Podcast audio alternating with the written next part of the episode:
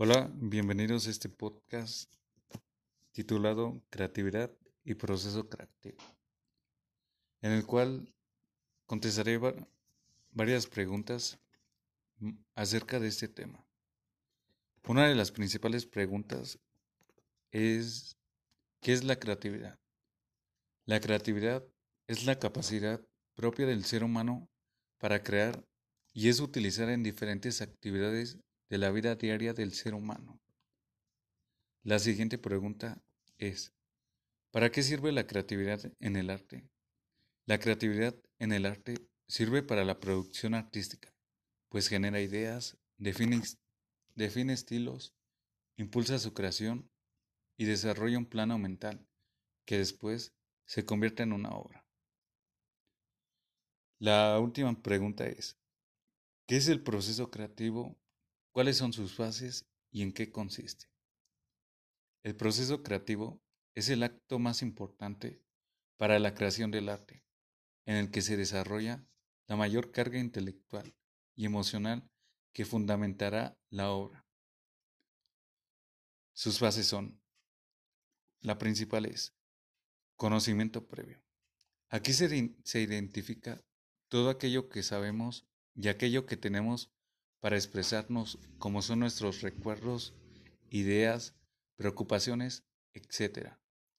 Todos estos elementos son importantes ya que constituyen el discurso actoral. Su siguiente, su siguiente fase es generar ideas. Esta es cuando se empiezan a imaginar y crear en un plano mental de las ideas que se van a desarrollar así como la forma en la que se hará.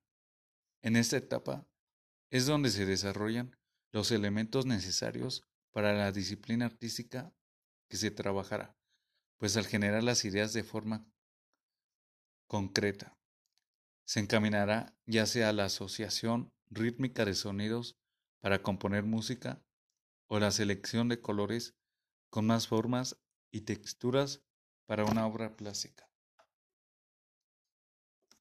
La penúltima es la experimentación.